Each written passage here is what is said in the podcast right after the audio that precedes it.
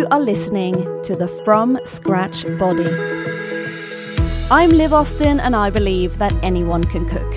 Since being diagnosed with endometriosis, I have been on a journey to find out what food makes me feel great.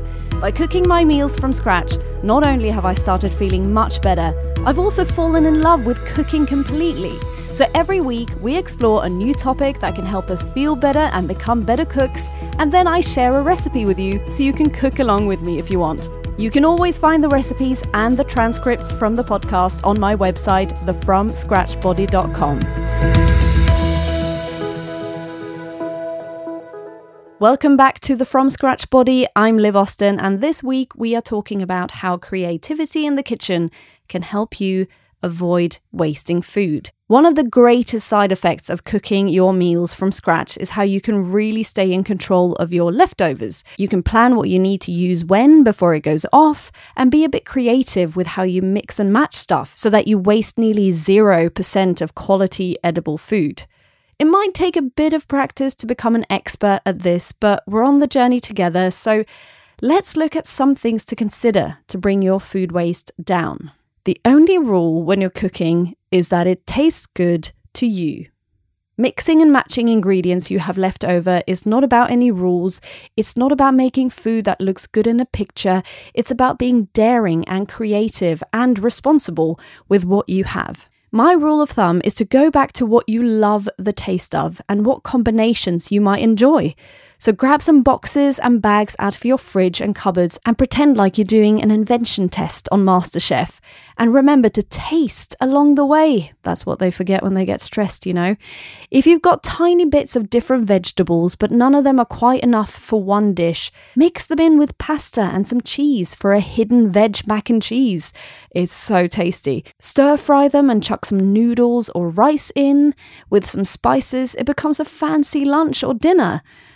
Some ingredients go off quicker than others, and when things start to seriously ripen, like avocados or bananas, they take on a bit of a different personality than they had before. It means that you have to approach them in a different way, too. The quality of food like ripe avocados and bananas is very soft, which also means it can contribute to making things lovely and creamy, like a homemade ice cream. And bonus, you get to freeze it so it definitely doesn't go off, or a smoothie. Now, there are endless possibilities for the ripe banana, and you will find hundreds of recipes online to get you inspired. And it doesn't have to be banana bread. Although, by all means, if you want to reminisce about 2020, that's the way to do it. One thing you can do is make my banana pancakes, and I'm going to teach you that in just a minute. When you peel vegetables and fruits like potatoes and apples, keep in mind that you can make the peel into delicious crisps by covering in some oil and salt for potatoes and sugar and cinnamon for apples and bake at the top shelf in the oven for 10 to 15 minutes. I mentioned this last week briefly and a few of you were curious, so I thought I'd put that in. The stem of a broccoli can be cut into fries and drizzled in olive oil and baked in the oven with some salt too.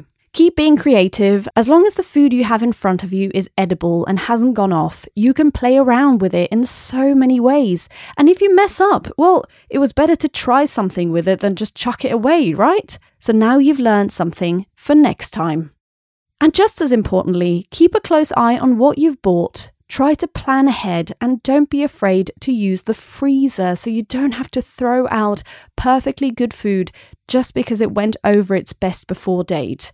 We all have a responsibility, and when you're in charge, there's no one else to blame. So I want to take a moment to thank you for making food at home and limiting waste. You're doing an amazing thing, not just for yourself, but also for the planet. What are some of your best uses for leftovers? I'd love to hear your leftover tips, so go over on Instagram and share them with me on the From Scratch Body I teased some banana pancakes. Well, let's take a quick break and I'll be back and share the recipe with you.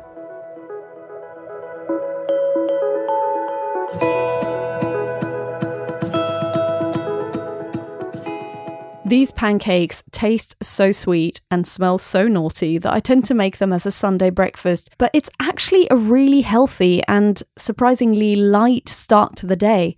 It's actually my favourite pancake now. It doesn't feel like the healthy option at all, but it is. Whether you just want a bit of change one morning, or you have a very ripe banana that needs using, or you've run out of bread, a banana and two eggs is essentially all you need for this pretend naughty breakfast. They cook quickly and they leave the kitchen smelling nice. Serve them with some blueberries, that's my favourite, or other pancake toppings of your choice.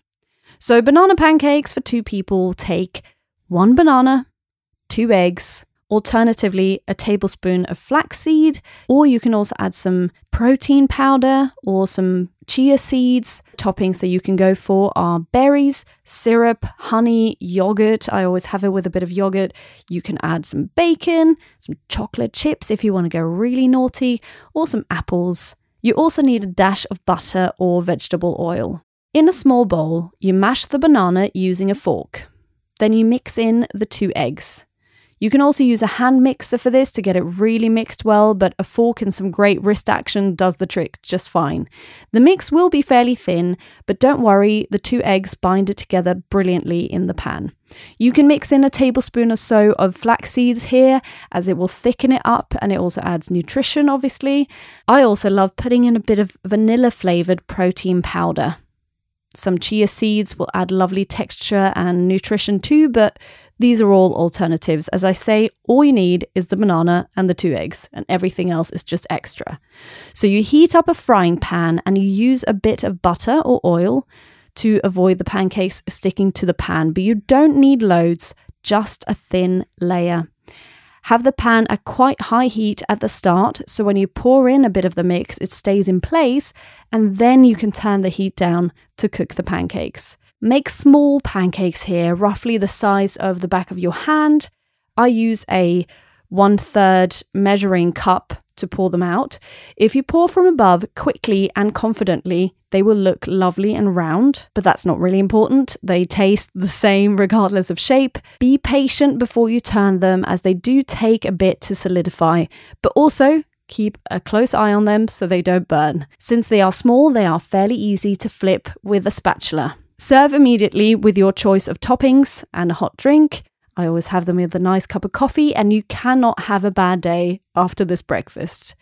I'd love to hear and see how you got on with the pancakes. Did you put any seeds or powder in, or did you just use the two ingredients? What toppings did you go for? Share your recipe with me on Instagram and tag the From Scratch Body and hashtag the From Scratch Body so I don't miss it. I'll see you next week.